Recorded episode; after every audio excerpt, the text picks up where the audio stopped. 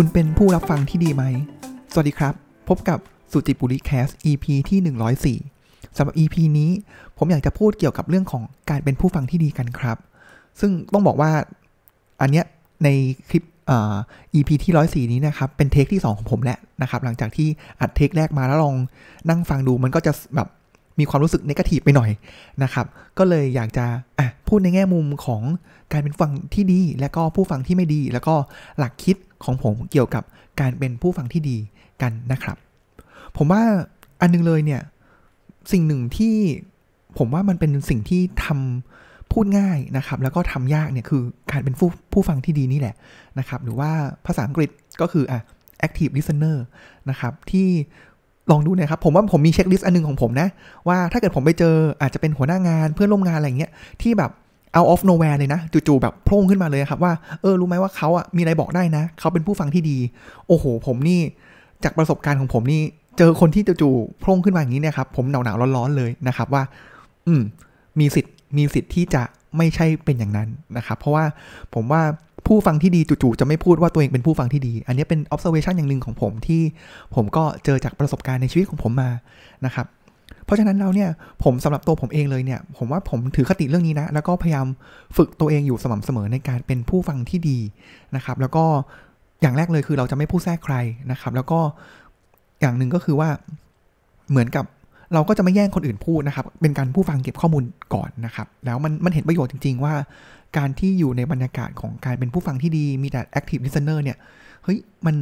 บรรยากาศมันดีนะ แล้วเอาพุตที่ได้จากการสนทนาหรือว่าการประชุมต่างๆเนี่ยผมว่ามันดีเลยแหละนะครับ อันนึงเนี่ยมี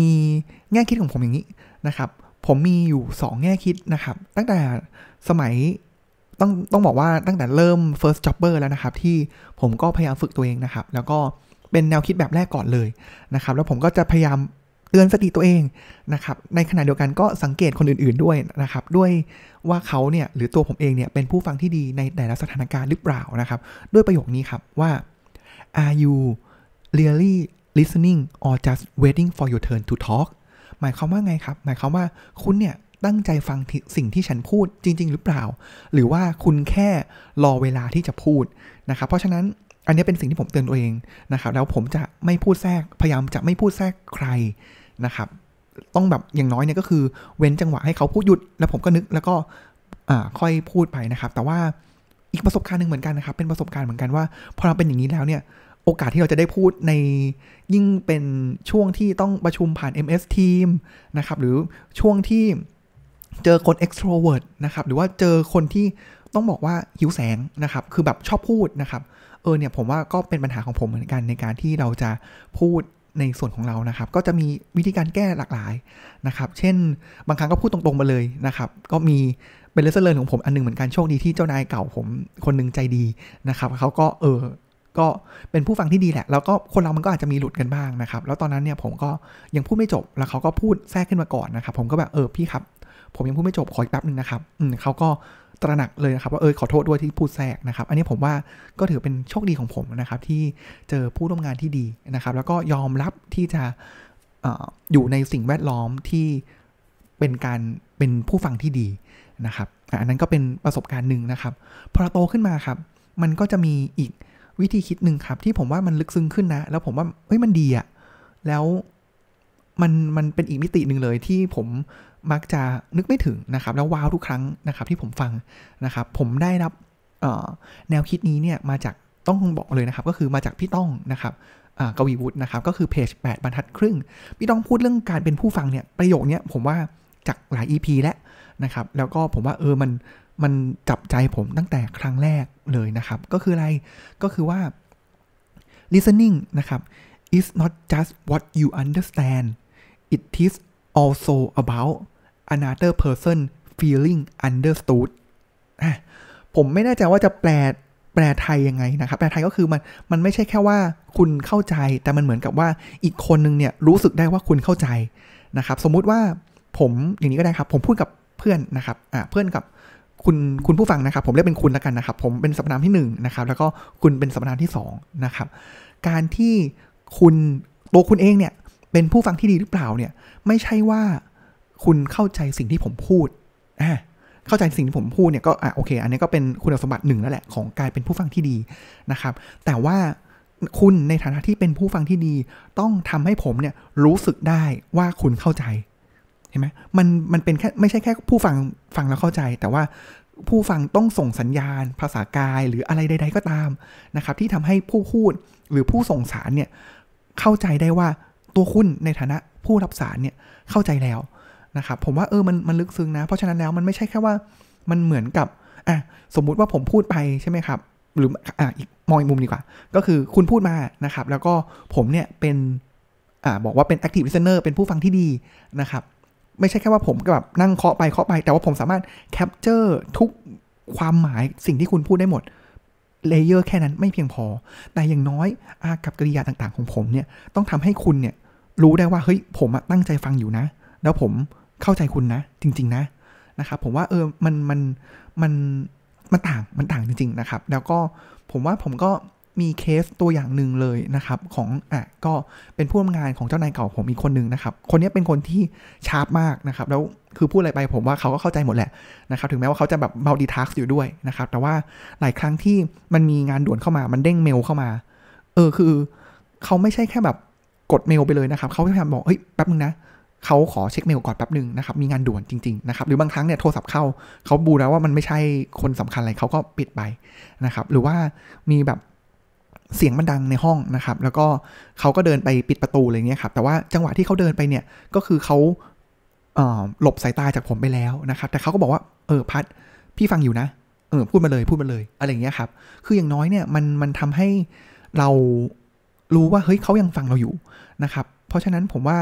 ออมันมันมันแตกต่างนะ ว่ากับการที่เราอยู่ในสิ่งแวดล้อมที่เรายังพูดไม่ทันจบก็โดนพูดแทรกแล้ว แล้วหลายครั้งเพื่อนๆผู้ฟังน่าจะเป็นเหมือนกันนะครับ คือสมมตินะ เรากำลังอธิบายอะไรบางอย่างอยู่ใช่ไหมครับ ยังพูดไม่ทันจบประโยคเขาก็แทรกคำถามขึ้นมาเนี่ยอย่างนี้ แต่แบบในใจก็คือเฮ้ยฮัลโหลถ้าคุณฟังผมอีกนิดเดียวผมกำลังจะพูดประเด็นนี้อยู่พอดีเลย คุณแค่อยากจะ อาจจะแบบพูดง่ายเลยคือ บางครั้งอาจจะแสดงความฉลาดนะครับว่าเอ้ยเขาอยากจะตั้งคำถามอะไรฉลาดฉลาดอะไรเงี้ยครับแล้วก็เลยพูดขึ้นมาก่อนนะครับ ก็แทรกขึ้นมานะครับ หรือบางครั้งก็เรากำลังจะพูดประเด็นนี้อยู่แล้วเขาก็พูดแทรกมาก่อนเลยว่าเออเนี่ยมันต้องทำอย่างนั้นอย่างนี้อย่างนี้นะ อะไรเงี้ยครับมันก็เลยแบบเออมันพอ